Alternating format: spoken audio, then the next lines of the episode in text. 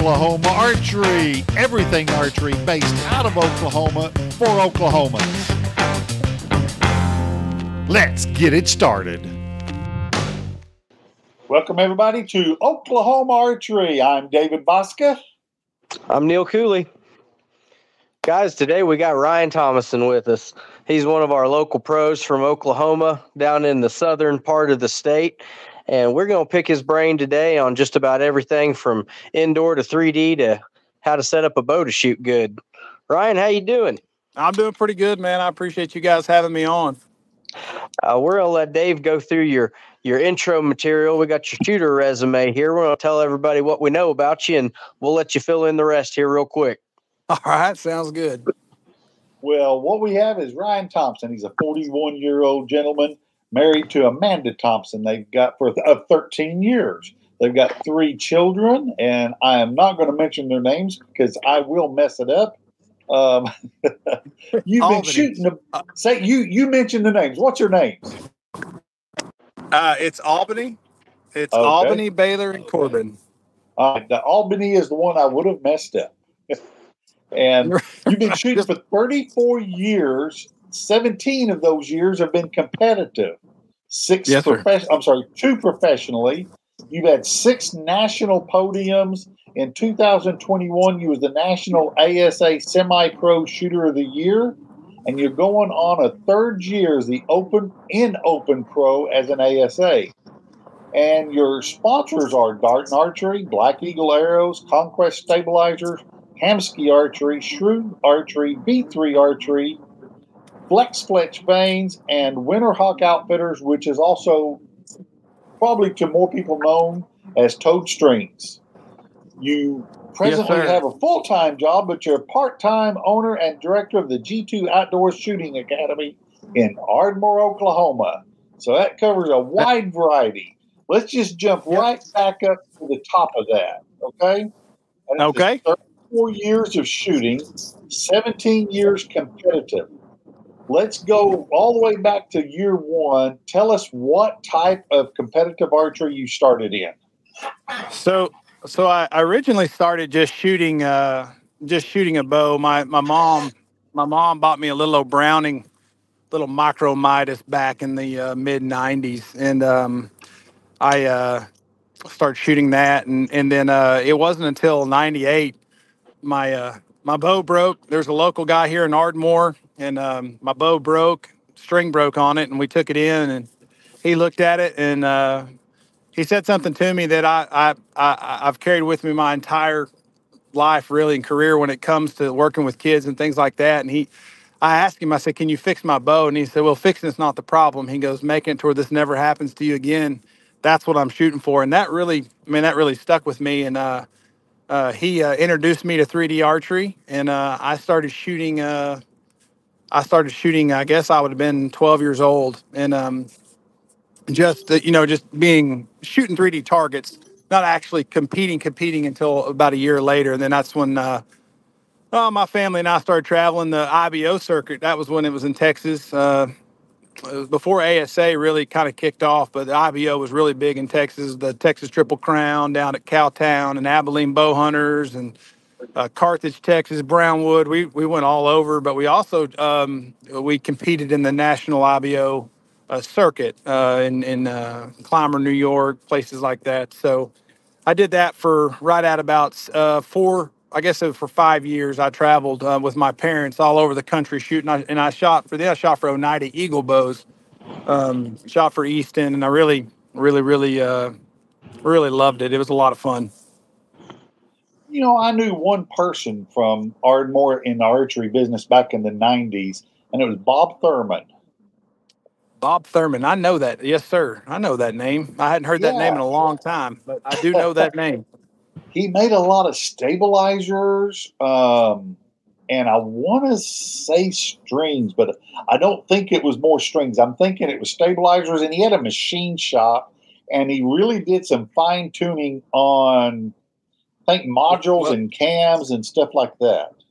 Well, so now the guy that – so he might have had an alias, but uh, his name was Richard Lacoste. We called him P A. He's the guy who actually – taught me all that, and he had a machine shop, and he made stabilizers and built strings as well. Ah, I wonder if it ain't then. Okay, yeah. He, he might he, he might have gone by a different cat.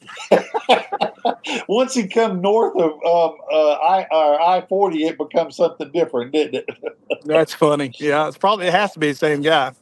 Oh, it has to be. Absolutely.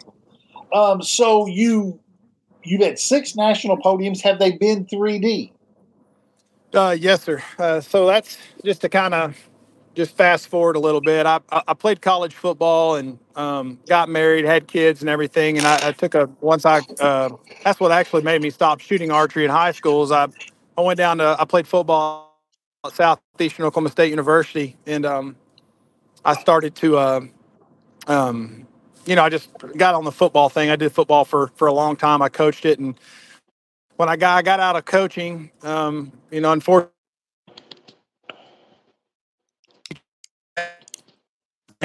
which is sad and be paid more in my opinion, but uh, I had to do something different. I got into the oil field and, uh, but I still wanted to compete. And I, uh, I decided to get back, take up three D archery. And that's, um, that's where it really kicked off. Um, you know, got back into it. I, how big three D archery was, uh, you know, in the country with the A S A. And uh, I didn't know who Dan McCarthy or Levi Morgan, I didn't know any of those people. I didn't know who they were. I just, when I got back into it, I knew that I wanted to, uh, I wanted to do what they were doing. And so uh, I set a goal uh, when I got back into it that I was going to be, a, I wanted to be a pro in five years and uh, it took me seven, but I made it. So that was uh, congratulations.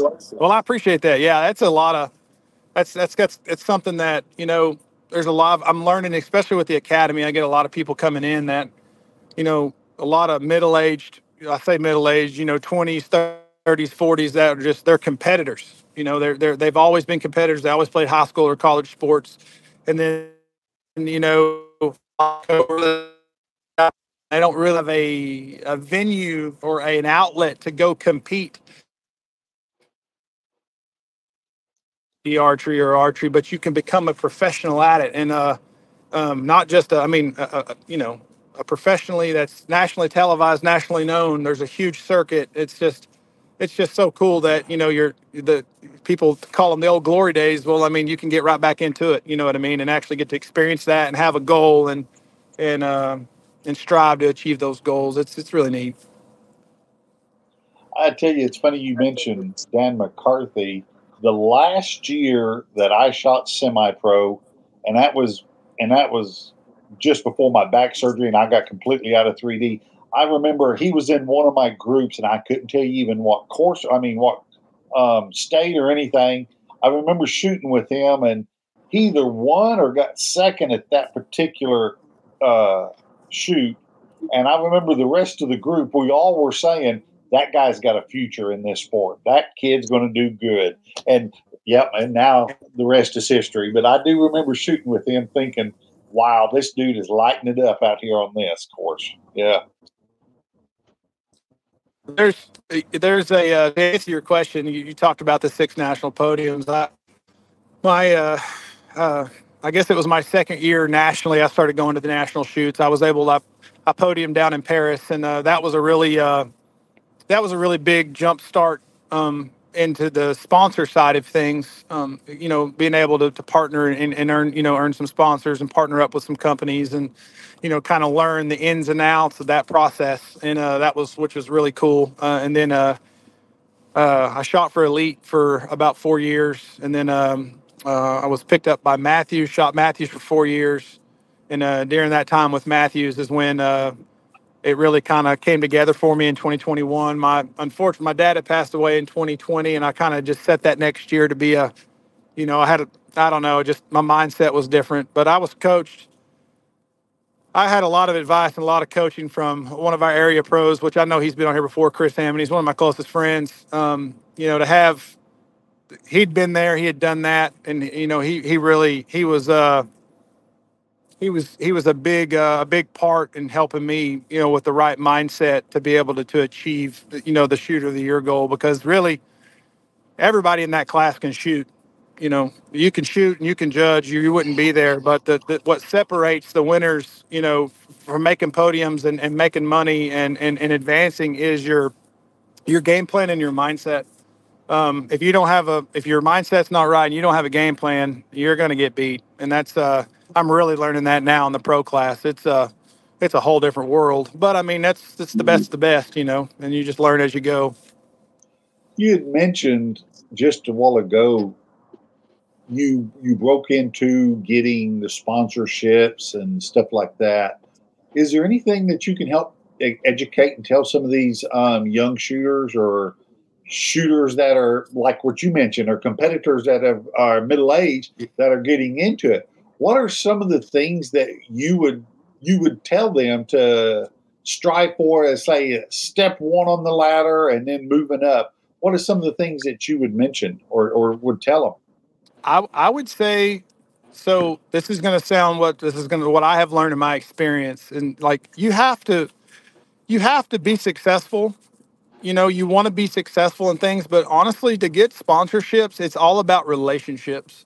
It really is. It's about what is your relationship with the manufacturing company, and the only way you obtain those, you know, those friendships and that relationship is to go to the big tournaments and go to tournaments and introduce yourself and um, you know, be professional, um, courteous, kind.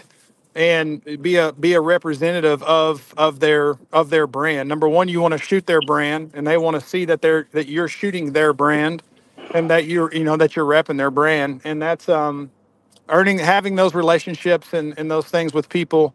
Really, that's that's that's where it comes from. That and the, the age-old saying is is knowing people, um, having a you know having a. Uh, some sort of source that is uh, in that they can put in a good word for you.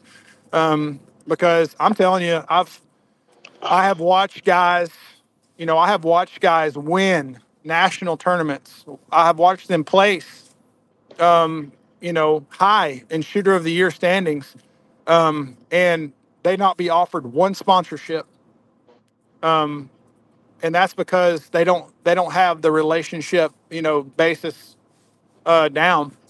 That foundation's not there. And um, uh, unless you're winning, the only place that I really feel like, that, especially if you're an amateur, the only time that this is kind of, it just is what it is, but for a manufacturer to come seek you out and to offer you money or to offer you a, a bow sponsor deal or something like that, you have to be winning at a high level um, uh, a lot. So if you're not winning, you can still earn those things, but you've got to go You've got to go develop those relationships with those people, and those uh, they really want you out there. You know, you know, social media is huge. That's uh, that's that's really what you know, making uh, you know, today's world. It's it's all about Instagram, Facebook, especially Instagram, TikTok Reels. I know this is kind of getting to the technology side of things, but making content.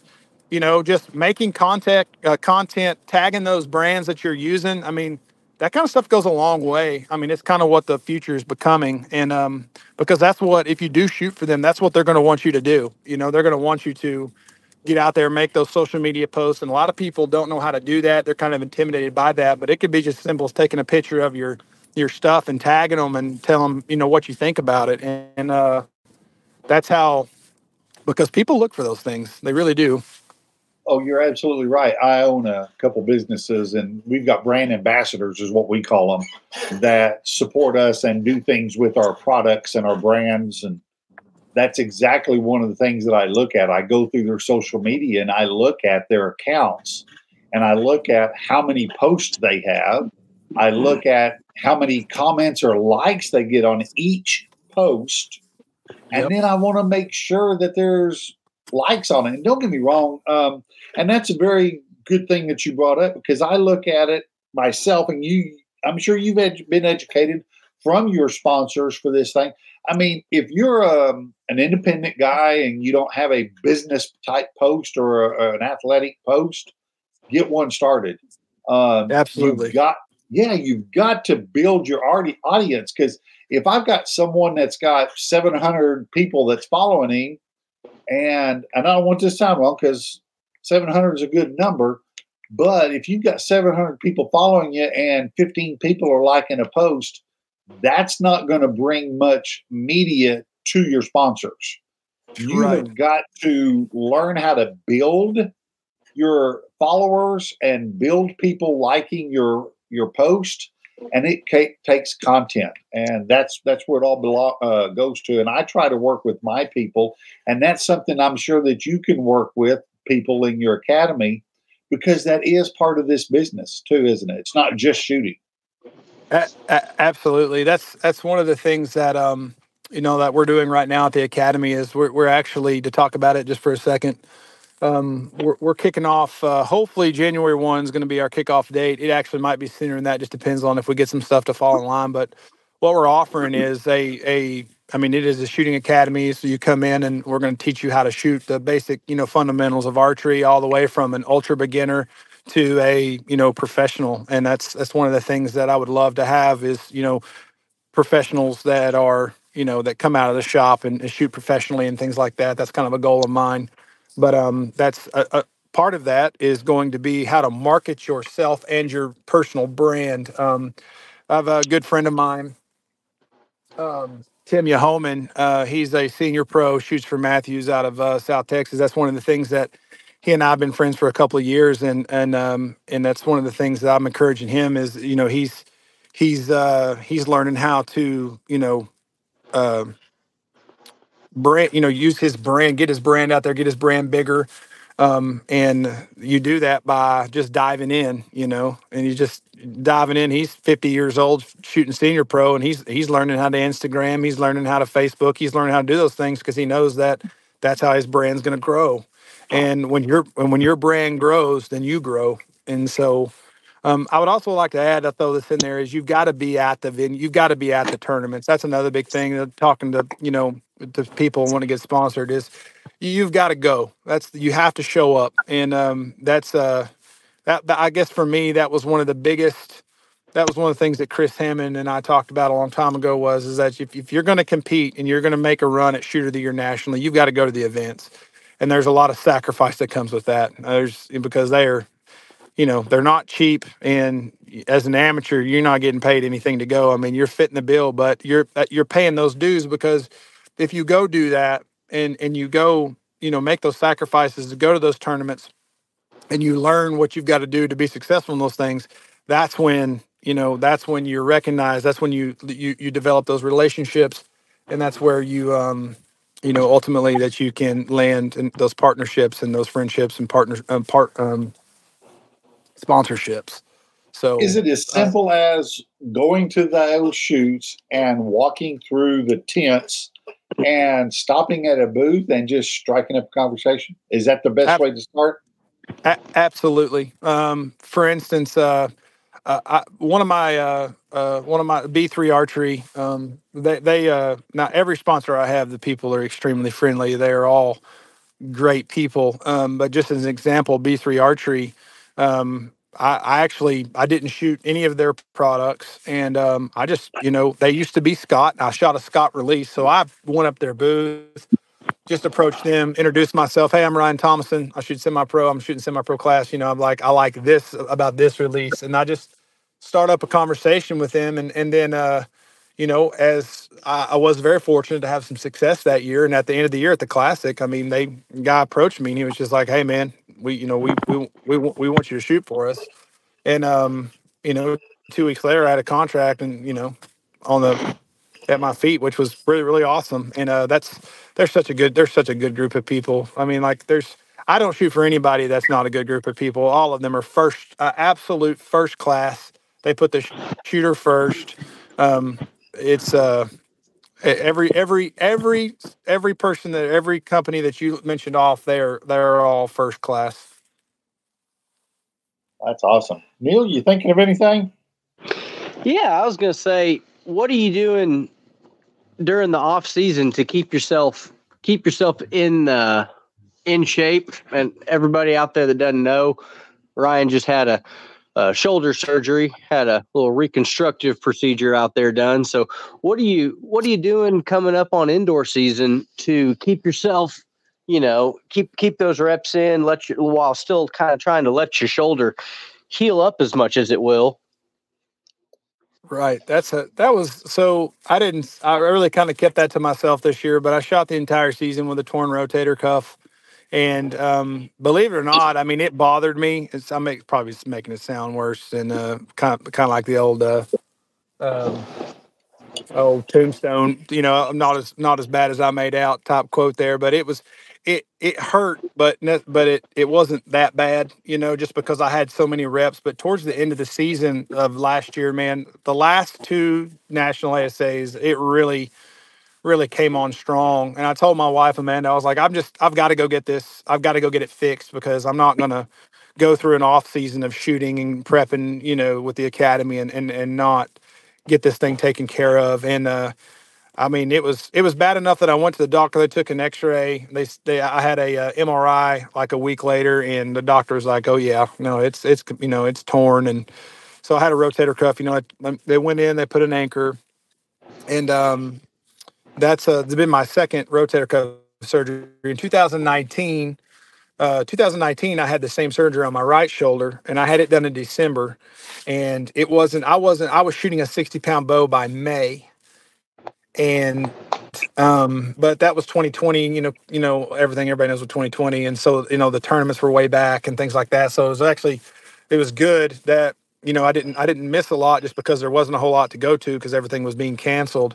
Um, and, uh, but this year I, I scheduled my surgery directly after the season, which stunk for hunting season, because I missed my, you know, I'm, I'm missing hunting with a bow. Um, Darton, my uh, my bow sponsor, Randy Kitts at Darton, he uh, very graciously sent me one of their new crossbows, the Renegade three seventy, and dude, that thing is like, it is like shooting a gun. It really is. The new, the uh, the Black Eagle, um, the Black Eagle fifty millimeter crossbow scope that comes on those guns is, or those crossbows is just, it's incredible. It's it, it really is unbelievable. I mean, it's a fifty. I mean, you can, anyways, I'll go on about that thing, but it's awesome. It's fun to shoot. I uh, put it on a bog pod, you know, so I was able to hunt this year, archery season, um, you know, with a, with an arm that was jacked up. Um, but, uh, I'm just now, which I just, I literally just got in the truck from shooting my first full Vegas game. Um, I, I started, I'll back up for a second. So my rehab, um, I, I, I took a, a little Matthews Genesis bow, little blue in the mini that's pulling like five pounds. And I put a, I put one of my B three sights on it, and I put a rest on it. And um, that was, I started the rehab process with that, pulling five pounds and really just aiming the, you know, just aiming that bow, being able to pull something back, get my peep and just aim, you know, aim at a Vegas face. And I wouldn't, I didn't shoot an arrow for two weeks. I just sit there and draw the bow back very slowly. And um, I've, uh, then I graduated, I had a little Browning bow that I had rigged up, and I was shooting um, like eighteen pounds. But I got to where I could hit a Vegas face at eighteen pounds, so I could shoot twenty yards. And really, to me, as long as I have that sight picture, you know, then that's that's all I need, because I don't really worry about all the other specs of it right now. It's just I want to be able to see that pin, you know, see my dot on the on the Vegas face and be able to fire a shot. And it took me right at six weeks, and I fired my first arrow. And then um, uh, I've got my I'm shooting the new twenty twenty-four Darton Departure. At uh, right now it's set at thirty-three pounds, but uh, it uh, it shoots really, you know, got forty pound limbs, so I'll stay with it through the month of December, and uh, getting ready to prep for Vegas. So shooting that. We'll have to give you an award for being the first podcast guest to shoot lower poundage than Dave. That's uh, that's got that's that's got to be that's got to be the first time. I don't know if we're about fifteen, twenty episodes in or something, but.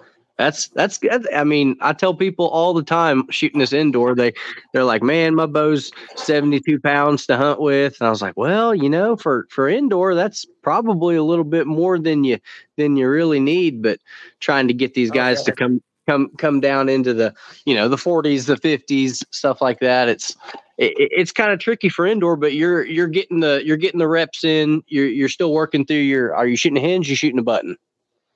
I'm shooting a hinge right now. I've got a uh, the uh, B T Pro, the B three B T Pro. I've got it set up as a four finger. It's the uh, brass, Cerakoted brass uh, release. They they came out with it at the end of uh, three D season last year, and uh, I'm running. Well, I have I have all three of the um, those style releases, um, the full brass, the Cerakoted brass, and then this the, the the Ghost, the B T Ghost, that's aluminum. So I'm running all four of those hinges, um, just kind of off and on, just kind of feeling which one.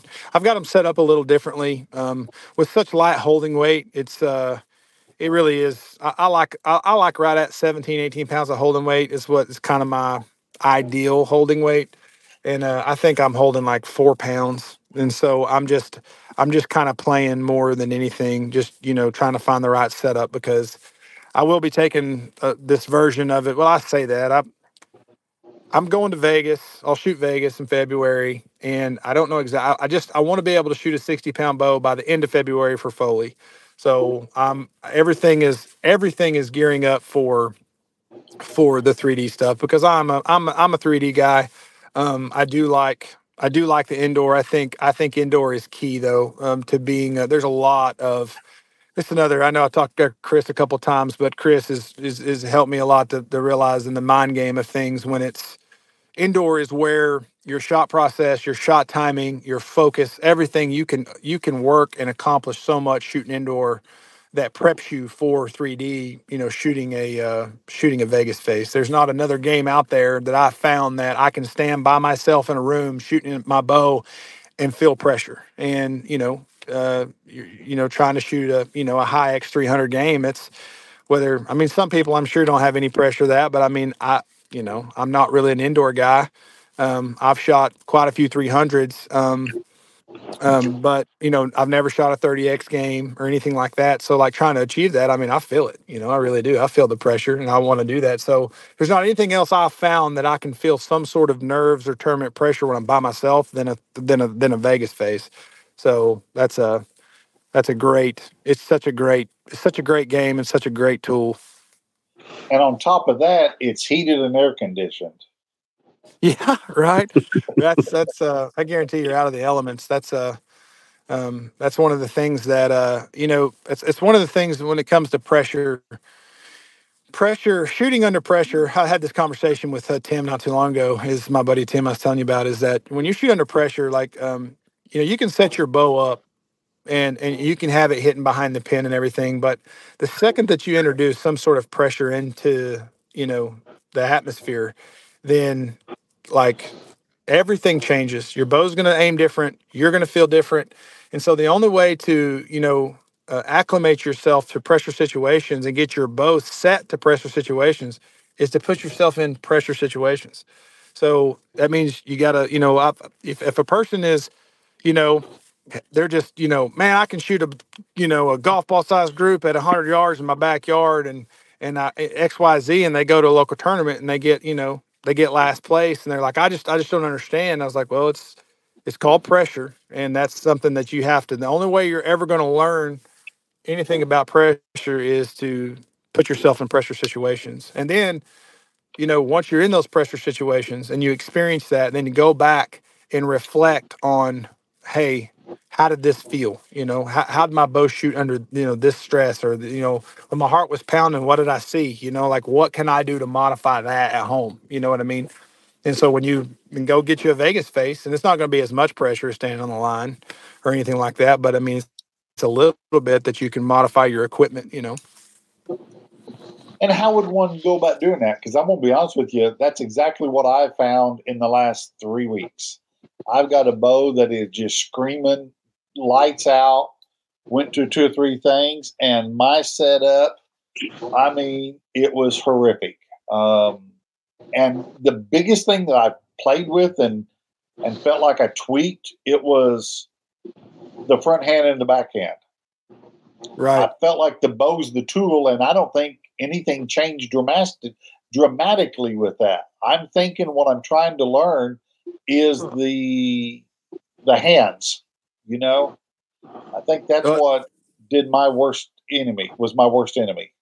I, I found that, I found for me personally, um, the biggest, so I would say it like this, the biggest changes, the biggest changes are, are very small. Um, I, you know, as far as when it comes to playing with something under pressure, you're you're going to be, like if you're pounding at home, you know, and you're shooting lights out, and then you get into a pressure situation and you're all over the place, you're, you're rest assured that I think some of the biggest mistakes people is they come back and then they change so much stuff.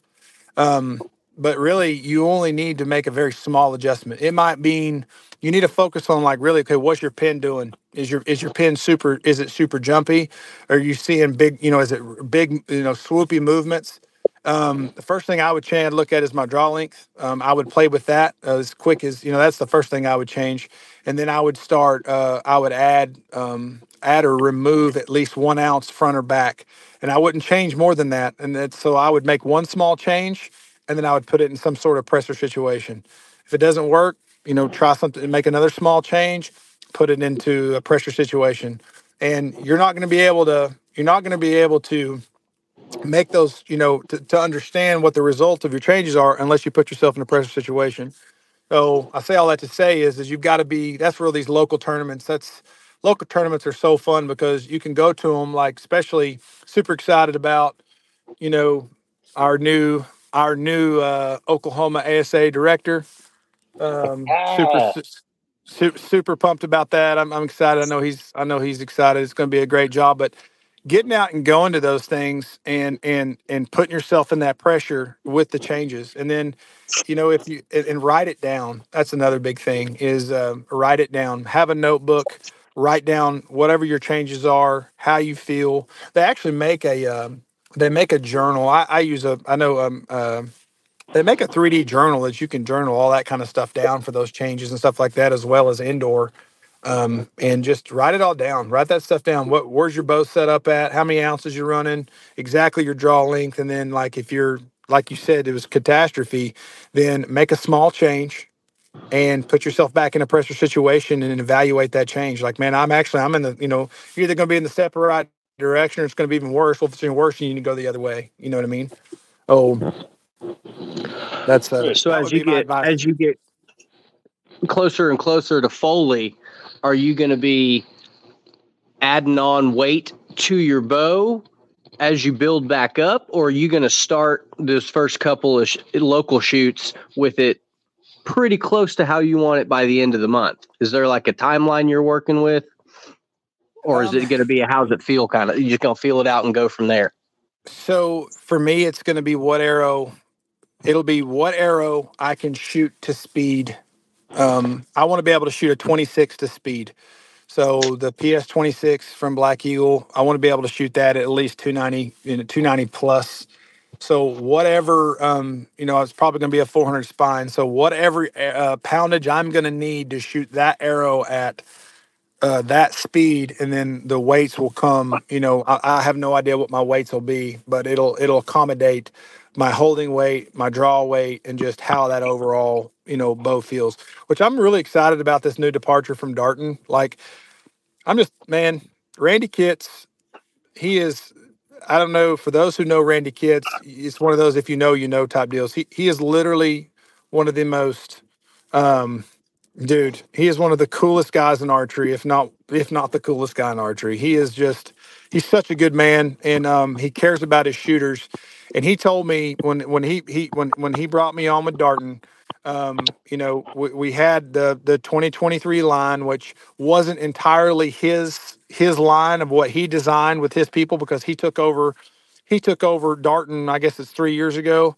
And, um, he told me that they have some stuff in, you know, in the making that's coming down the line that for twenty twenty, um, you know, for twenty twenty-four, that's going to be really, really good. And man, I'm here to tell you, it's, It's it's awesome. The departure is it is it's it's an awesome bow, man. The grip, everything about it. It's it's not even the same rig as what I shot with the Tempest, which I love the Tempest. Tempest was a good bow, um, but it's just the, this departure is even it's in another you know league compared to what they were. And uh, shooting it at thirty-four pounds with whatever six pounds of holding weight, um, man, it's very forgiving. I was actually talking to my buddies up at the shop a while ago. I was like, man, this thing broke, you know, low left hand, and I'm like X. And so it's it's one of those things. It's like I'm I need that kind of forgiveness. Yeah, definitely. We all I do. At I think one of the indoors, but I had one dealings with him, um, and I was looking for a back bar that was longer than in production. And I, I called up the um, Conquest o- uh, office. He answered. And I was sitting there telling him what I wanted. He says, well, no one needs a back bar that long. And I said, dude, I got a thirty-three, thirty-three and a quarter inch draw. I want to try it. He said, yeah. He said, now I'm going I'm to take that back. You might need that. He says, we don't make that. And he said, I tell you what I'll do. He says, if you'll go online and order, and I'm thinking it was a twenty-four inch bar. I think that's what it was. Um, he says, if you'll buy that right now, I'll go catch that order. And I thought he said his son. I'm not for sure. He says, we'll send you a, a bar with that, without the caps, plus the two caps, and you cut it for whatever length you want. That's and cool. He did. And, I mean, that says a lot right there. Yeah.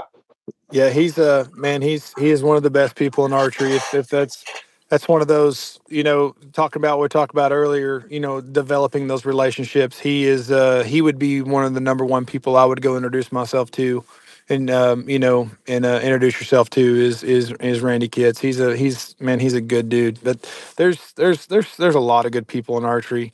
There's a lot of good local people in archery. As we have a, we, we're, we're very fortunate to live in a part of, uh, I feel like we're very fortunate to live in a part of the United States where we have we have good archery, you know, uh, around us. Of course, you know, every every everybody has their bad apples, but uh, for the most part, everything's really positive here, and uh, uh, it's, it's it makes it makes it fun.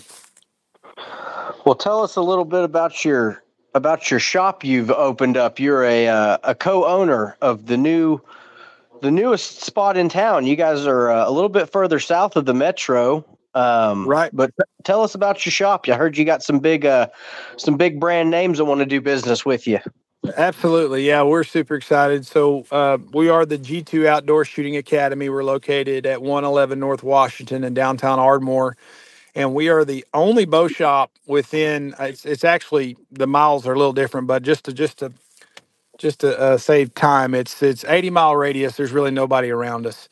And um, it, so we have been starving for an archery shop uh, in Ardmore. We had the Archer's Den, Texoma Archery, Ron Hiller. He was the the staple, you know, uh, archery guy there in Ardmore. He, he I think he had, I think his business was there for twenty plus years.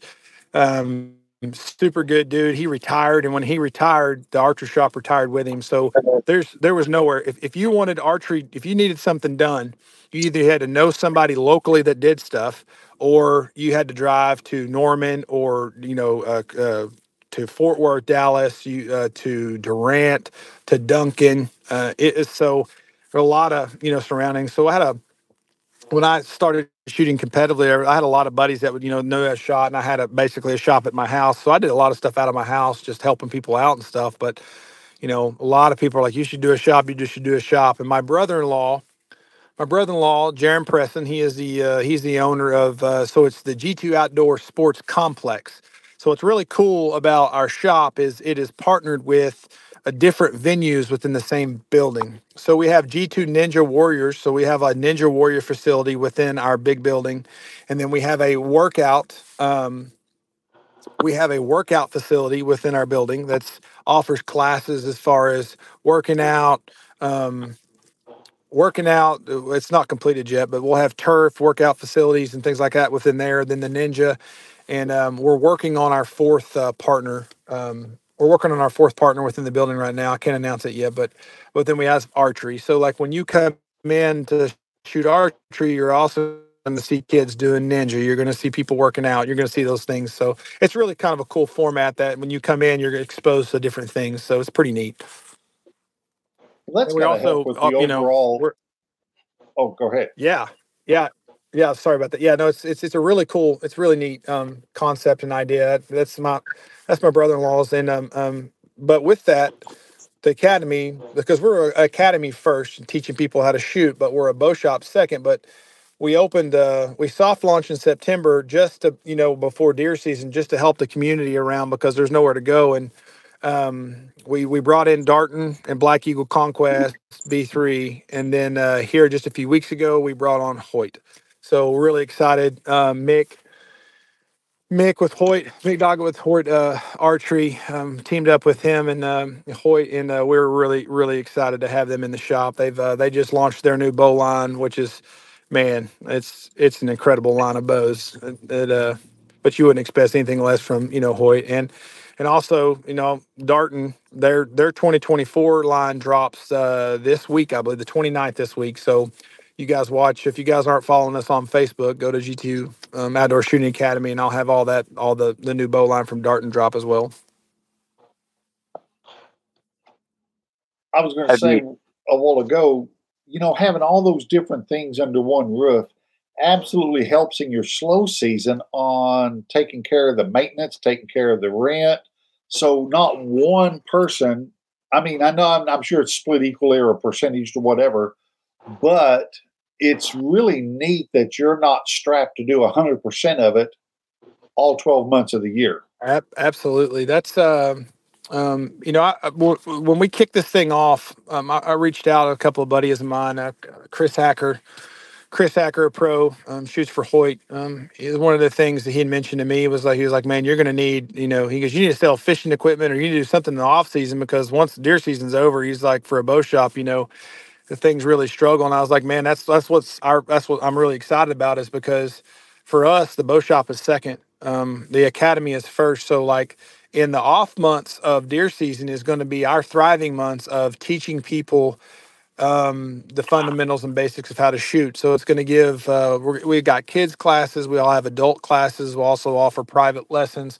So you'll be able to come in and shoot and learn, you know, learn. I'm going to offer, uh, I'm really excited about my target panic class. I'm going to offer uh, how to defeat target panic. That's going to be uh, something that we offer there at the academy.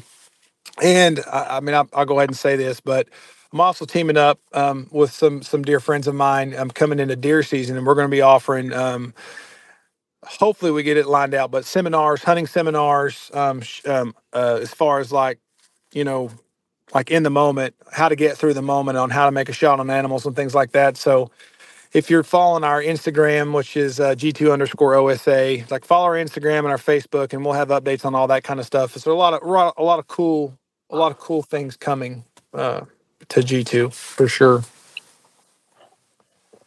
It sounds like you guys are really focusing a, a lot more on, on the mental side and on the technical side, as opposed to, yeah, let's, you know, sell them a, Sell them a six hundred dollars sight and a three hundred dollars scope, and you won't miss. It's like, well, right. yeah, mate, you, you got, you, you might have all the pieces there, but if you're not doing the work on the individual, you're right. not going to see that, those results. That's, you know, I'm a, um, I, I'm, I'm about, I, I want my customers that come in there to, to know that you, you don't have to have the latest and greatest to be successful. And I, I can say that I will, you know, I will sell you whatever you want. You know, if you want the latest and greatest, I have it available. But if, if, uh, what you have, like I'll, I can teach you, and, you know, I can encourage you and teach you how to be successful with what you have, because in today's, in today's world of bows, I mean, for the most part, I mean, if you have a relatively new bow, man, that thing, if it's set up right, if it's tuned right, you've got a good set of threads on there, a good set of strings, you have a good release. Um, and you know the correct processes, you can learn to pound that thing. And that's uh, um, that's what I like to focus on. But uh, new expensive equipment, it it does. I mean, there is some forgiveness built into those things. I will say that. But also, the you nailed it on the head. It's it's about the process. Um, it's about the process and the uh, how to get through. You know. How to get through the tough moments and how to, to get your to get your sight on target and execute a, a solid shot. That's the most important thing. We'll definitely have to have you back on when you go to doing your different academies and um, classes when you kick that off. We that way we can help put that word out on that also. Yeah, that'd be awesome. I appreciate that.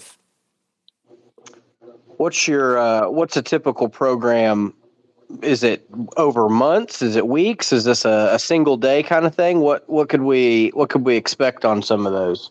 Yeah, that's a great question. So right now, um, the way it's set up right now, and of course it's subject to change, but I'm looking to do a. It's going to be an eight class, so it'll be like eight eight eight sessions over a however many time period. So I don't necessarily know what that, that time period is going to be, but you're going to come in and you'll pay a, a, a basically an overall lesson session fee, and that that price will include your range time. It'll include um uh it's going to be bring your own. I'll have bows available, but it's really going to be geared to bring in, you know, your bow, that and then we fit you to your bow, and um and then just you'll have the different sessions. But what's really going to be cool is is that uh, so you'll uh when you come in and sign up, your first class will be with, with me, and um, I'm going to place you in a certain class. So there's going to be different tiers. So you're going to have a uh, I don't have them one hundred percent named yet, but you're going to have like a more of a a, a beginner level class, and then moving into uh, there'll be two or three of those classes, and then it'll move into an intermediate class,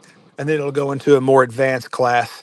And um, you know, you'll to answer your question, you would do like eight sessions in this class, and you'll have to graduate from that class to move up, which, you know, as far as what those credentials will be to graduate, um, I'll have those, you know, ready for each class. But once you, you know, do this, then you get to, you can move up to the next one. So you, it's constantly going to be, you know, you're going to try to advance to a higher class. And, um, but also it keeps the, it keeps the, the, the shooter in the same, uh, atmosphere with someone that's at their level. Because I know, you know, if someone, and I, you know, if, if a true, if a beginner walks in and they've never shot a bow before, and they're standing next to, you know, you know, a uh, someone like Kyle Anderson or Chris Hammond, yeah, or, you know, or, yeah, you know, semi, yeah, the Brody Reeds of of Ardmore, that these guys that shoot semi semi pro pros, you know, they they can become very intimidated. And I don't, I don't, you know, I don't. Uh, they're going to feel like they, you know, obviously they're probably not going to shoot as good as those guys. And I don't want to put them in that situation. So they're going to be, you know, with their peers, and uh, let them compete and uh, and and learn, and then, you know, and then graduate and move on to, you know, a more, you know, higher level class. So that's that's kind of how we're going to gear it, um, uh, Every, structure it. So. Everything there is great, and and I'm sure you've thought of this, but there needs to also be something for recognition, um, and everything has a recognition. You take the U S A Archery; they've got those pins that they can put on the ribbons. Absolutely, own, yes, sir.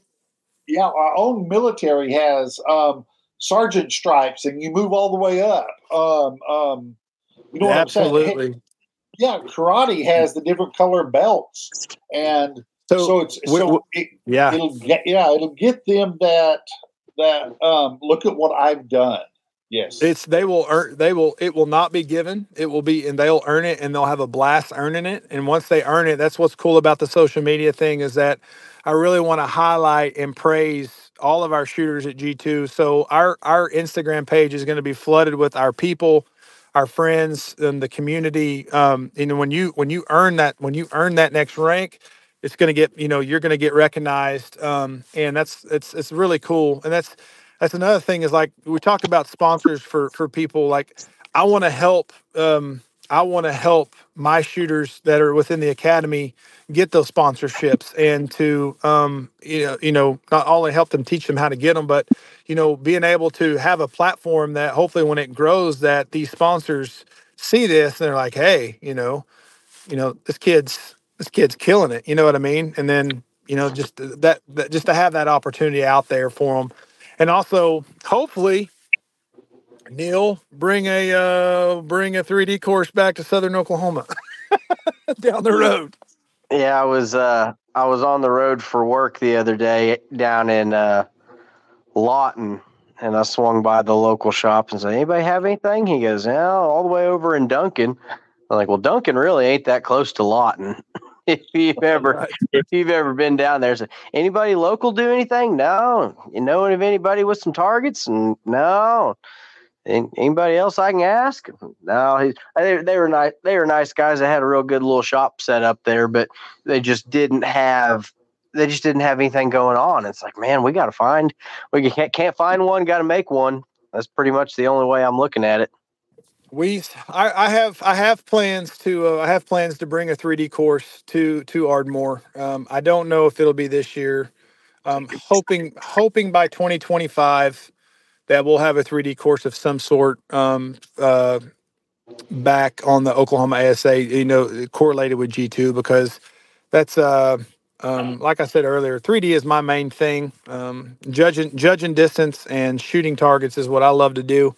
Um, the indoor part of it I use is just tools. So I'm not a, I mean, uh, I wouldn't call myself an indoor archer. I love, I like it. It's fun. There's a lot of things you can learn from it, but man, three D is where it's at. And I want to bring that to the community and to my students and things like that. So I want to have that available to them.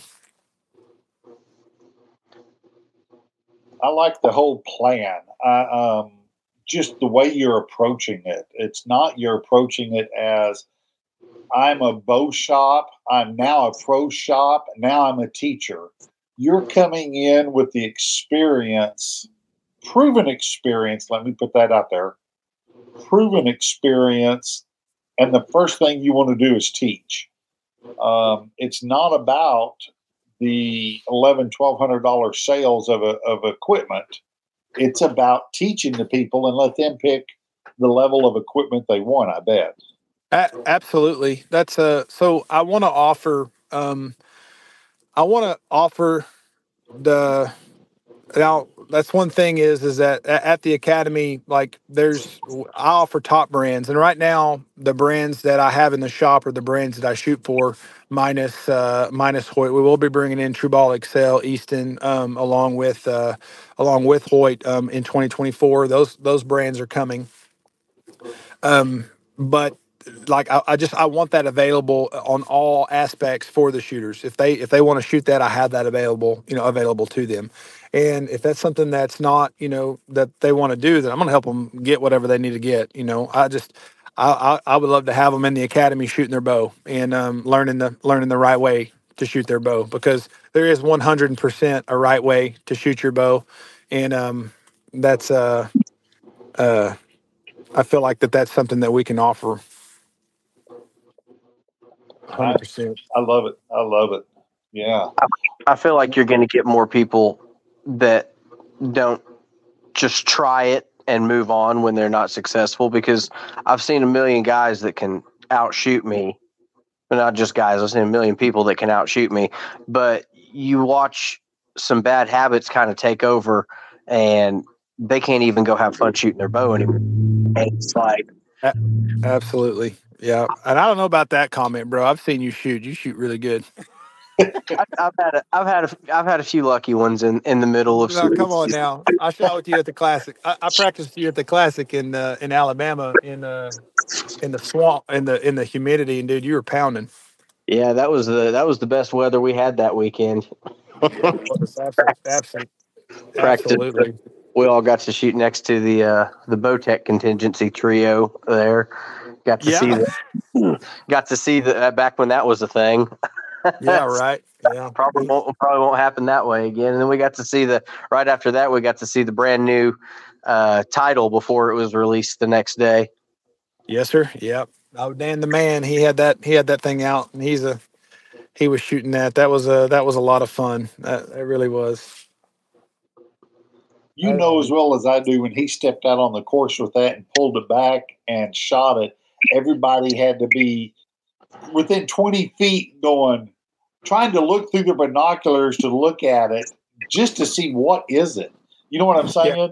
Yeah, a- absolutely. So I, I was on the practice range. I got down there. Um, I was actually, it was the first time I've ever done this. So normally when I go to a pro-am, I usually try to travel um, on Wednesday, get there Thursday, and spend all day Thursday as my practice day. And that's, and that's just another little tidbit of information for people that are wanting to do this and, and do it nationally is the Thursday practice round is, is, uh, I mean, you don't necessarily have to have it, but I highly, highly recommend it. And the one reason I recommend it is, is acclimation, is getting acclimated to where you're going to be shooting. And now the more you shoot these venues, you know, when you go to London and you go to Metropolis and you go to Fort Benning and you go to Minden and you go to the, you know, the Classic and Coleman, and you go to these places, you, uh, you start to learn, you already know what to expect. And that goes to be successful nationally. You've, you've got to have an idea of what you're walking into. Um, and, and how to, you know, and how to prepare. I mean, it's just a simple thing as, you know, when I shoot London, I have a bow set up a sixteenth shorter than I normally do because of the high, you know, the power line, you know, it's, you're shooting up and downhill. I like to have it a touch shorter. I've got it set up with a with a three thirty-second peep instead of a sixteenth, just because I, I need more light. It's like the little things that you learn, um, you know, that most people wouldn't think about, that, um, you know, that you that you learn by experience. And um, and and even though you have that experience, you go the day before to get acclimated, and that's uh, you know, I, I, I, I say this all the time to people when we're talking about courses, because You'll have you'll you'll watch, like, some people go to a national, they go to a national A S A, and you, uh, mark my words, you watch, look at the scores of some of your some of your high end, some of your higher end, and this is not all the time like this, but for the most part, I believe it's true. Is like the Texas A S A, um, they they've got some really hard courses. Oklahoma has uh, has hard courses, but these these these people go to these these these weekend A S As, and they'll shoot, you know, they might shoot six down. Well, then they go to a pro-am and they turn in a, you know, fourteen up for the weekend.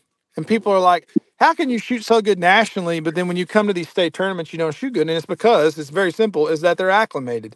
They get there the day before. They have time to shoot the G P O or the whatever it's, you know, whatever it's going to be, the, the known shoot. They have, they shoot the team shoot.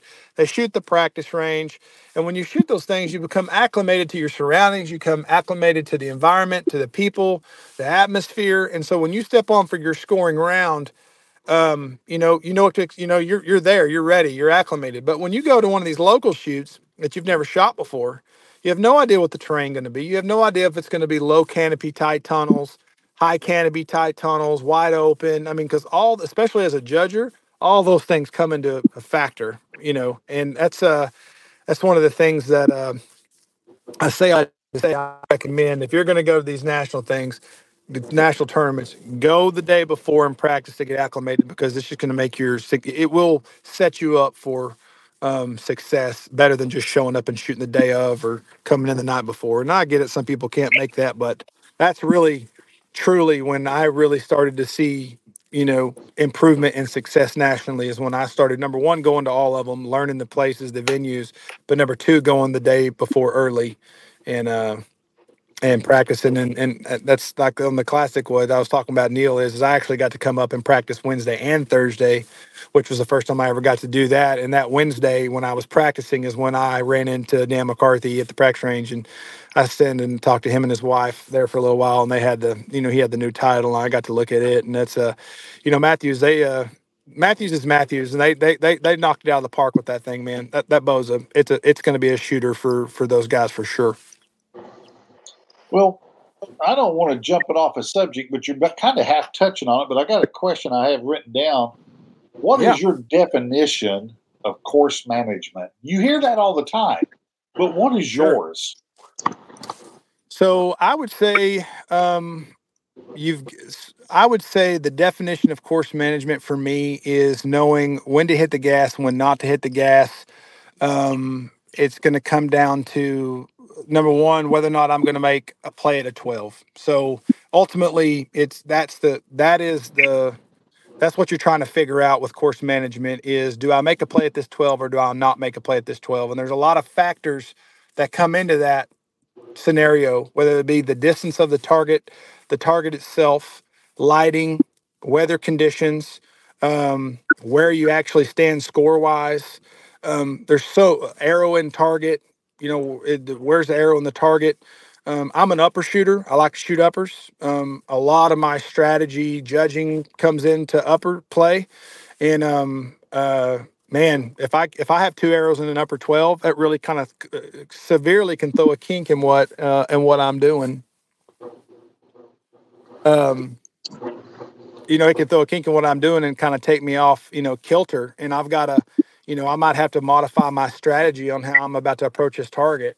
So, um, and managing those things is, is you have to have a plan, you know? So for instance, if it's a, uh, uh, I like to, I like to add yardage. I like to add yardage. I have found, if you want to get technical about, I don't know if you want to get into that or not, but if, uh, for me personally, if you want to get technical, say when you're judging a target, I'm a, I have found that uh, I'm not a person that, not like, yes, can I judge a target and shoot it for what it is?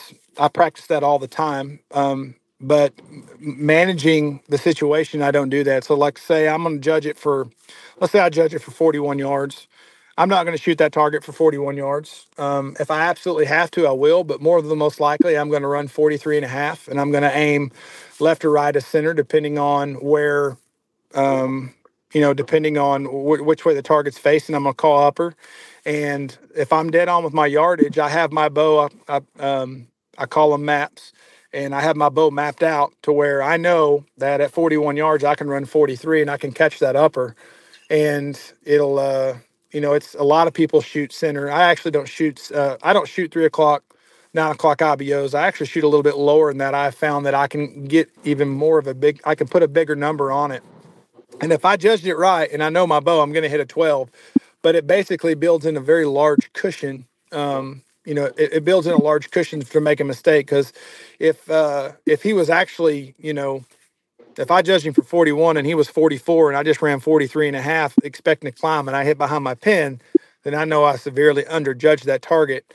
And that's, um, that's one of the things you come into course management is like, you have to recognize those things immediately, uh, as you, as you're, you know, as you're shooting the course and getting acclimated. Like if I'm underjudging something, then I automatically, I'm going to, you know, I'm going to make a change. I'm going to add, I'm going to add a yard to everything I see. So if I'm judging it for forty-one, I automatically run forty-two, and that's what it is. And then I run my plan after that, you know, to try to get that arrow to jump. Um, there's a, there's a lot of strategy. That's very, especially I learned this when I made it to the pro class. I used to think that, you know, these guys would just range it for, you know, they would, they would judge it and they'd shoot at it. And that's not, from what I found, that's not what you see. These guys have very, you know, in-depth strategy of what, how they play, how they play the game, where they aim, what they shoot it for. Um, there's just, it's, it's more than just walking up and judging and shooting. And I think a lot of people that are getting into judging, they think that's the way it is. And it's, it's, uh, you can do it that way. Um, in my experience, you're going to walk off very frustrated. Well, thank you for explaining that. Um, Because a lot of people look at it differently, and I was just curious the way you sure. looked at it. Yeah, I have a, I have a very, um, I probably, I have a very unique. I say unique. To me, it's unique. It's like talk about like judging distance. Um, I, I have about seven different methods built into one when I judge a target, and it all happens in a matter of seconds. And uh, that's something else, and I, uh, you know, would love to. Te- you know, I'm going to teach at the academy is is for when we get into the three D side of things, is teaching people how to judge, uh, te- you know, teaching people how to judge distance and things like that. So there's a uh, there's just so many factors, man. So to answer your question about course management, um, it's there's so many different scenarios that you're going to find yourself in, and you got to have a plan or have thought through. Um, how to get yourself out of that situation or how to be successful in that situation. And really the only way to be successful and have good course management is to fail and to learn from your mistakes and, you know, and develop your own system and, and on how to manage a course.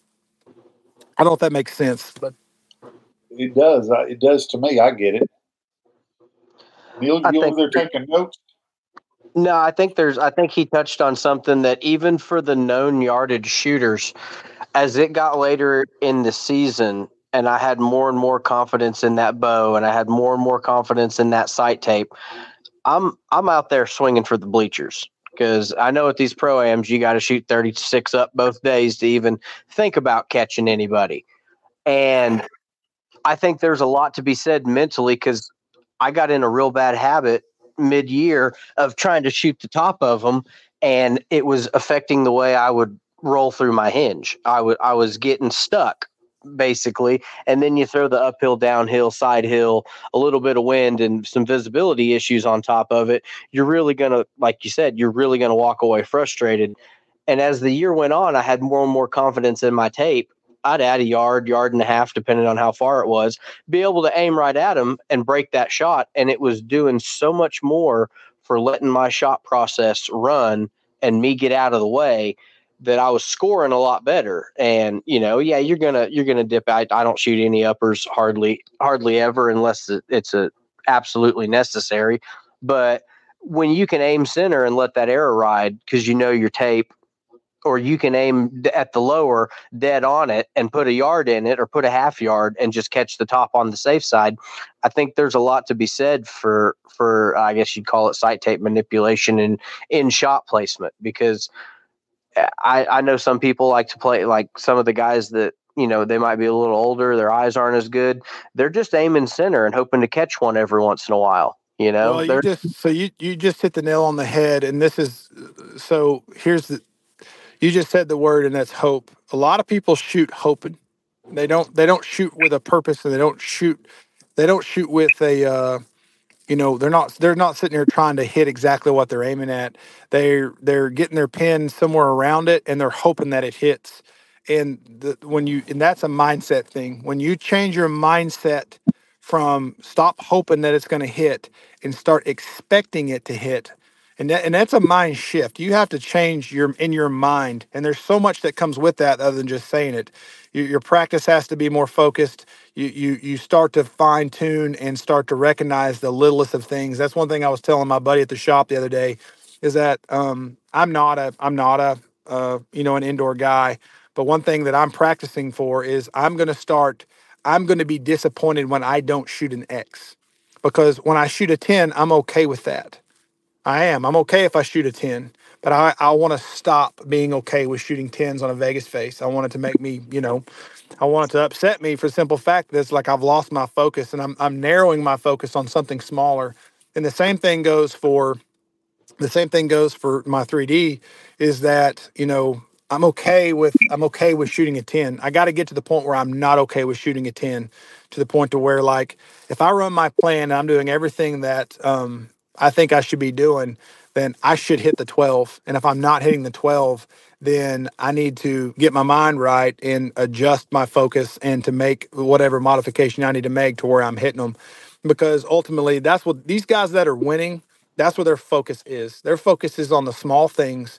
Their expectation is to hit them, you know, to hit what they're aiming at, not hoping that it hits. And there's a, there's a big difference. I, I ran into a little bit of that this year. I'd, I'd break several, several shots across, I mean, months apart from each other. And I'd be like, dang it, I have no idea where that went. Everybody's glassing. They're like, it's right in there, dude. Might be at the bottom yeah. of it. You're, you're right in there. And yep. you just keep that focus and let your shot, let, let your shot process play out. And even if I didn't know exactly where it broke, I was looking not at the pin, but through the pin. And, you know, if you just pick that spot on that foam down there and you do everything on your end to break clean, and don't, don't look around the bow or, or throw it at the end. You just let, let it break on its own. And nine times out of ten, it's going to be there. And that was so surprising to me, because I, I just wasn't used to it, that it, it, it really helps your confidence when, you know, it, it, the shot breaks down, you hold a little long, the hinge doesn't quite go, and then bang, it's right there. And so, so, uh, so a dear friend of mine, he's actually the owner of Winterhawk, and he builds the Toad Strings. His name's Tyler Terry. Um, he lives in Arizona. One of the, one of the um, things he taught me ten years ago was the, uh, your subcon, when you're aiming a bow, your subconscious mind is pushing, when you're aiming, your subconscious mind is, is, is pushing your pin back to the center of that dot. It's, it's naturally, you're, it's, it's forcing it back, whether you think it is or not. And so that's one of the things we teach at the academy, is that if you'll just let the pin sit in the middle and focus on the process of your shot, uh, other than trying to force your pin in there, if you'll just let it float and just work through your process, it will blow your mind how many times you will just blow the middle out of that target, because your mind is taking your your your mind is taking your bow back to where it's supposed to be. You just got to basically get out of its way and just focus on the fundamentals of of, of breaking that clean shot. And uh, there's a uh, that's part of, you know, the target panic thing I talked about. Once you get over target panic, is is uh, you know, learning those fundamentals and letting that happen. Um, there's actually a cool little trick that you do, that you can take a pin and you can hold your pin up. Take a ballpoint pin and use that as like an up pin of a, of a sight, and, and, and aim it. You can do this at home. Aim it at just something, like pick a dot or something like that, and just focus on that pin, and then, you know, and, and look at its movement and see what it does. And then on a piece of paper, draw what you see. And I guarantee you, and then go back and see, go back and look to where that, if you, if you could, if you could mark one place where you drew over the most, where's one place that that pin crossed the most, it's going to be the center, and you can identify that. And so it's really a percentage, is you're holding your you're holding that pin on where you're aiming. It, your subconscious mind is pushing it back to where it's supposed to be. You just focus on your process of your shot. And when that shot fires, the chance of you being where your mind is pushing it back to be is going to be greater than you just trying to physically put it there. Because once you physically put it there and you start to fight it, that's when your, you know, that's when your panic can step in. And that's where you start to, you know, you start to command things when you don't need to be commanding them. That's that's what Dave and I were talking about this yesterday or the day before about the forgiveness of a bow, where if I if I manipulate that hinge at the end, there's no chance that that arrow is going to be in the yellow. It's going to be red for sure. And I, I don't that's yeah. a, I don't think that's a bow not being forgiveness. I think you have to do one hundred percent of your execution. Like you have to nail it. And then if that arrow doesn't catch, then we can talk about forgiveness. I don't think it applies to shots that you, okay, it's been fourteen seconds, just dump it. My eyes are starting to, you know, starting to water, or maybe I ought to let this one down. If you don't run your process, I don't think you get to start evaluating, you know, air, whole, tip weight, how many veins, what kind of vein. I just don't think you're going to be able to get to that determination without saying, I ran my shot. I worked the process and I broke it clean. I, I think that's uh, just now. This is just my personal opinion, totally my opinion, but dumping a hinge or commanding a hinge and just is just probably honestly one of the worst things I think a person can do. I know a lot of people do that and they're comfortable doing that. If you're going to do that, if you're going to command something, I would personally recommend a trigger, just because a trigger, it's, it's, in my opinion, it's the most accurate thing you can shoot because it's going to be absolutely identical when it fires versus a hinge, because you're gonna you can have different face pressure and things like that. When you're coming off a sear of a button or or an index release, that it's to me, it's it's the same. You it's you're repeating that same. It's coming off your release the same every single time. To where a hinge, it's going to be close, but there could be marginal differences. So if you're plucking one with a hinge, you're just your margin for error just just you know it it grew greatly. So that's uh if a person has to punch one or has to command one, I would say do I would say do a uh you know I would say do some sort of trigger style release, which I mean come on I mean my goodness, some of the best shooters in the world, you know I, and that's another thing, you get into punching, it's punching a trigger. If you can repeat it over and over and over and over and do the exact same thing over and over, and, and it's not, you don't have any panic, then it's probably the most accurate way you can shoot a bow, honestly. But most people can't do that. They can't punch it like that while having some sort of uh, anticipation or some sort of panic. Um, you know, they just, they, they just, it's just the mind thing. If, if most, I say ninety-nine percent of all archery shooters have had target panic at some point in their, you know, some point in their career or their, their journey. And um, it's one of those things that I don't recommend it. I would definitely learn the, the proper way to do it before you start doing that. But, I mean, I know some good shooters that, you know, Remington Boyer, dude, is a buddy of mine. I mean, he started he started punching a he started punching a thumb trigger and shooting thirty X's every time he, you know, got onto a Vegas round. But, I mean, he doesn't have any panic, you know, so that's, that's, a, that's, a, that's a whole nother subject.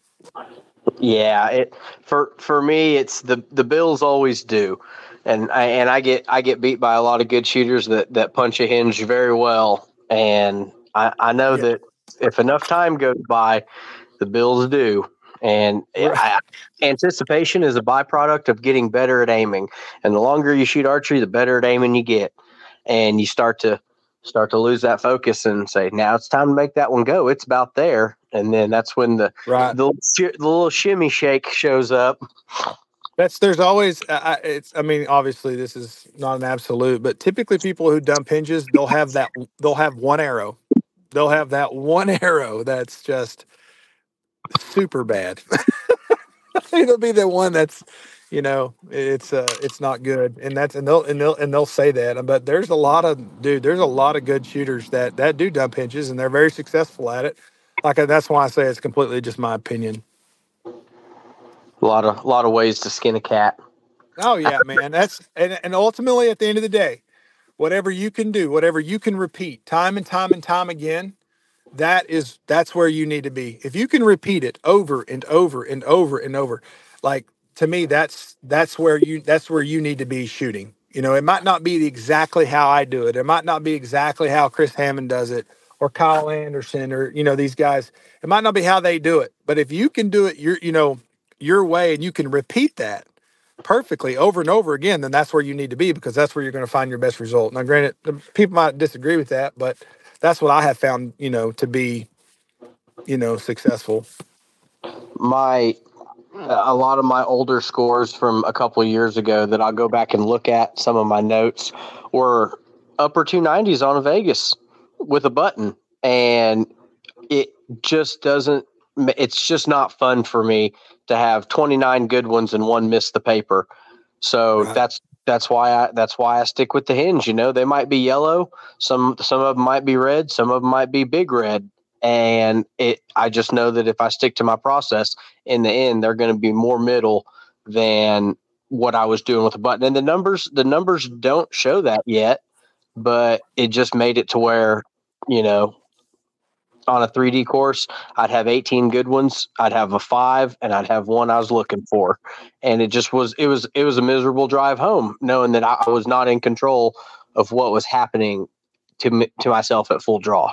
It was just not a, not something I could, because then you got to wait a whole week to go to the next tournament, because you can practice and say it's all fixed, but you know you got to get in that pressure situation before you, before you can really look yourself in the mirror and say, all right, we did it. You know, we, we, we, we made a good shot. Yeah, we didn't win. The other guys was, you know, closest to center, or he had us on twelve count, whatever the case may be. But I can live with myself a lot more when, when it's a hinge that I'm shooting. And we'll, we'll, we'll see. That's another thing that adds to that, is that is like when you find success, that's another thing, when it's a really a, a big uh, jumping point, um, is when you find success and you have success. So like you, you know, you work on all these things, you get your bow where it's supposed to be, you figure out how it is under pressure, but then you have success, or you make a podium and you do those things, man, the confidence that that gives you, just, I mean, confidence is huge in archery, and if you and if you're super confident in, in your system, you're managing, you know, you're you're if you're if you're confident in, in how you're about to manage the course, you're confident in your shot, you're confident in those things, and it's and it's uh you know it's it's uh, proven success, man. That's that's hard to beat. That's that's uh that's where that's where it gets really fun. It it it is a. It's a very fun sport, because every course is every course is just a little bit different. Even some of the indoor ranges. I mean, I'm noticing the more the more I shoot this year, that the lighting, the the environment, the the crowdedness to, between different space, like you got to be able to go tune it all out and just work on your shot. So I'm I'm I'm excited to shoot some more indoor, some different places.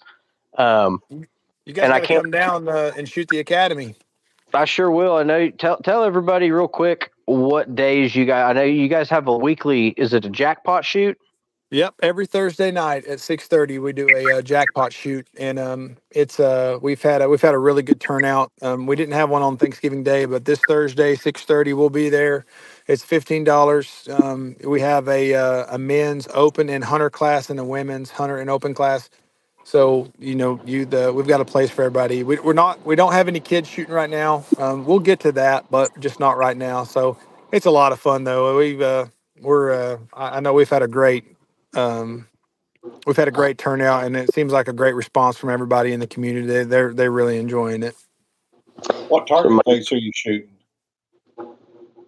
I'm sorry, I could I didn't hear you there. What target base are you shooting for your jackpots? Uh, Vegas. We're shooting Vegas faces. Do you, have you got them all geared up to shoot the uh, the A S As this spring? We kick them off in February. Uh, yes. So we so what's really cool is we have a lot of people that didn't even know what the A S A was that's come through the shop, and I've um, been able to share with them about the A S A, Oklahoma A S A. You as our new director. Um, so that's, there's a lot of, there, there's going to be a lot of people that are going to shoot Oklahoma A S A that have never even shot an A S A before ever. So, um, everybody's really, uh, really excited about it from the people that I've talked to. And I mean, it's more than just a handful too. I mean, there's, there's a bunch of people. I mean, people are starving for something fun to do. And like I said earlier, I mean, especially if you find somebody who's a competitor and you learn that there's an outlet that you can go compete again, and not only compete, but have a chance to be a professional at. I mean, that's, it's pretty cool. There's been a really, really positive response uh, to that. So, which brings back to why we're, you know, we're, we'll be bringing a three D course. So that'll be a, that'll be pretty cool. I know we don't have our official schedule out yet, but I can tell you that there will be one every weekend in February after Vegas before Foley. So I don't know how, awesome. I know I know Vegas is at the beginning of the month. I know Foley's the twenty-first through the twenty-fifth. So those first couple weeks when you're getting back and, and ready to get out there with the uh, twenty-six, I guess you're shooting twenty-sevens for, for indoor, but when you're ready to, when you're ready to shoot those twenty-sixes, we're going to, we've already got qualifiers on the book. So right after you get back from Vegas, get you, get you a tape past twenty yards and we'll be ready to do it. Yeah. That's, that's, uh, yeah, I'm excited about it, man. three D gets, it's, it's, uh, it, it's crazy how fast it's gone. I mean, here we are fixing to be December. I mean, we're gearing and we're gearing up as it is. I mean, I feel like we just quit the classic and the rut's almost over. I can't, I, I can't believe it. That's, that's what I've been doing is cutting up deer meat. So I bet Dave would be the person to talk to about that. I have done two thousand. Yeah, I bet you have.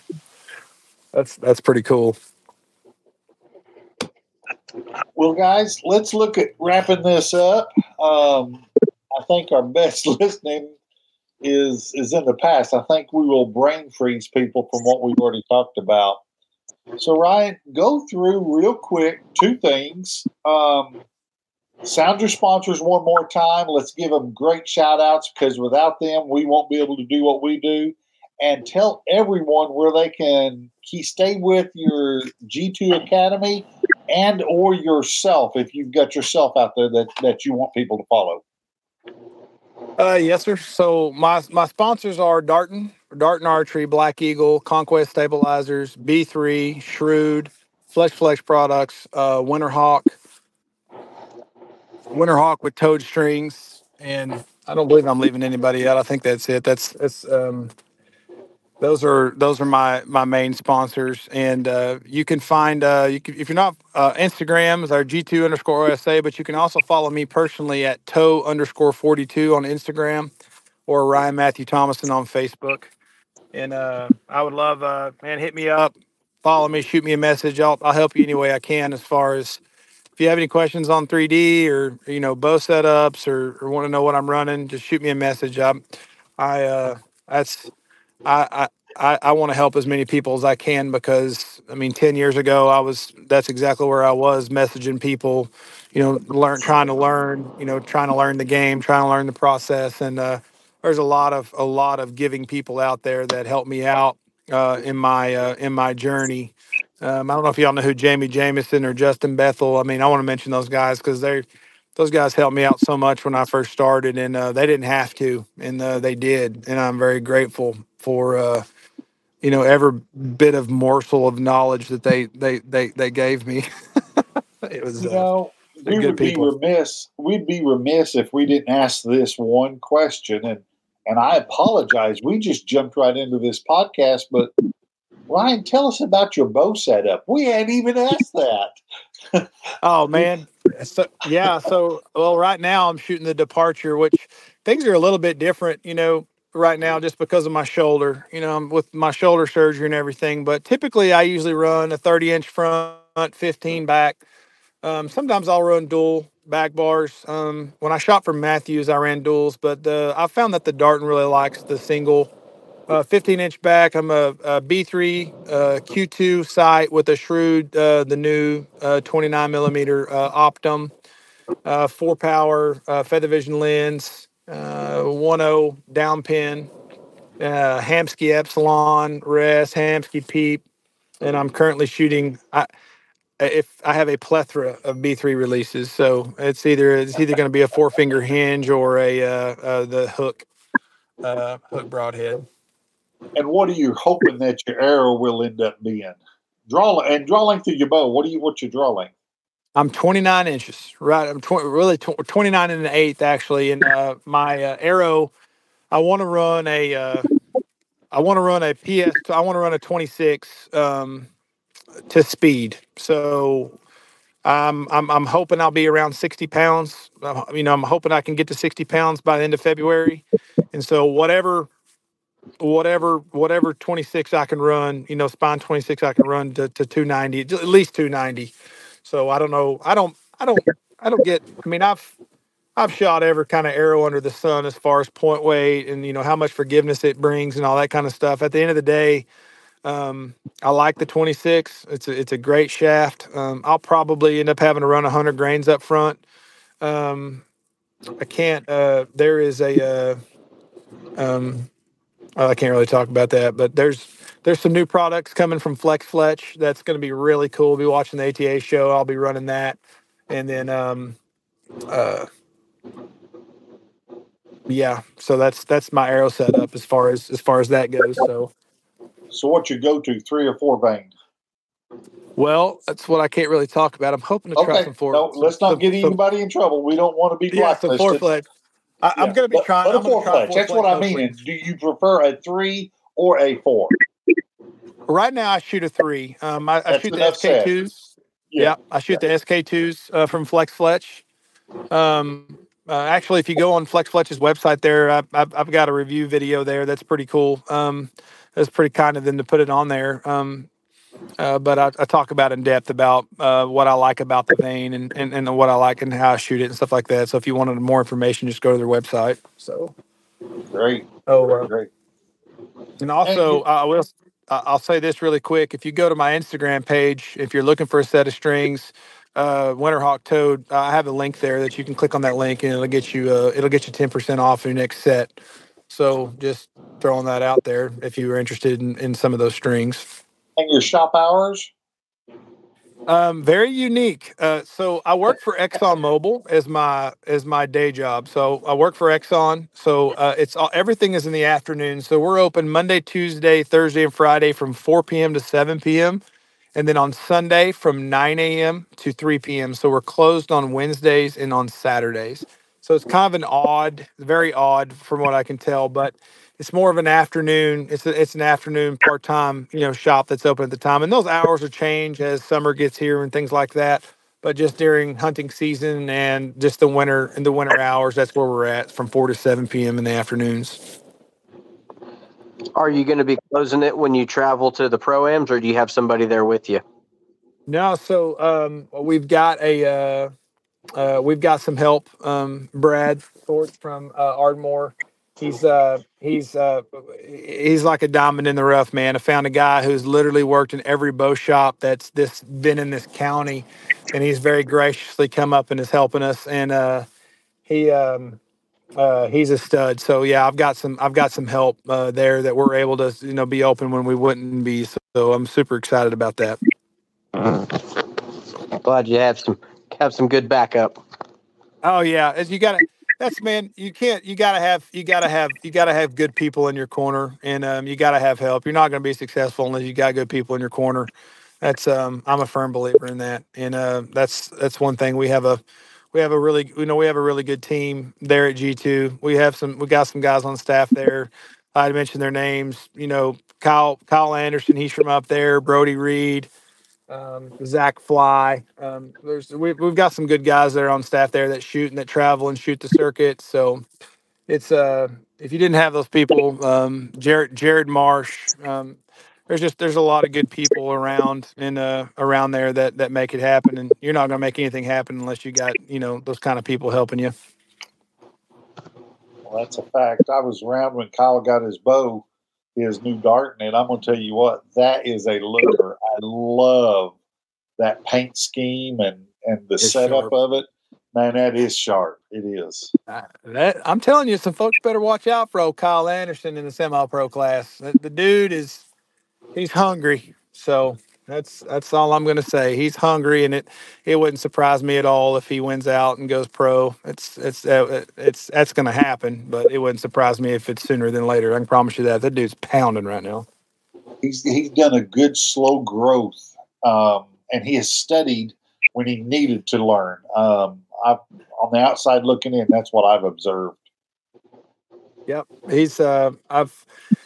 Kyle and I have been traveling together for a couple of years now. He's a really good buddy of mine, and um, he uh, um, it's kind of a funny, it's kind of an inside joke, but I just, I tell him, man, just do it. You'll be fine. And, uh, he always kids me about that. And, uh, he's, he's had his fair share of, of fail, but he, man, he, he is a, he's, he's one of those guys I'm talking about. He's a competitor. That's all he's ever done is compete.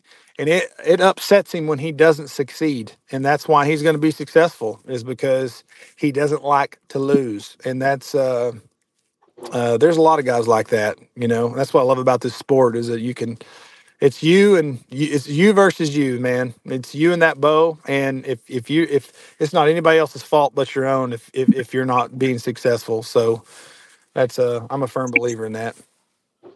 Well, it's a right. Go ahead, Bob.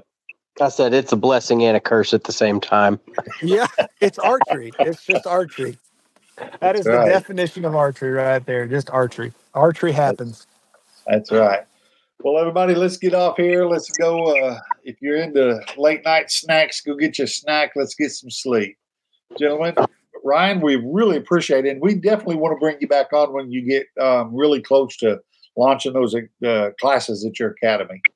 Absolutely, guys. Thank you so much for having me on. I've really enjoyed the the, the fellowship and the uh, and the time. You bet. Thanks for coming. I appreciate you. Yeah, guys. God bless. Have a good one. Yes, sir. Bye.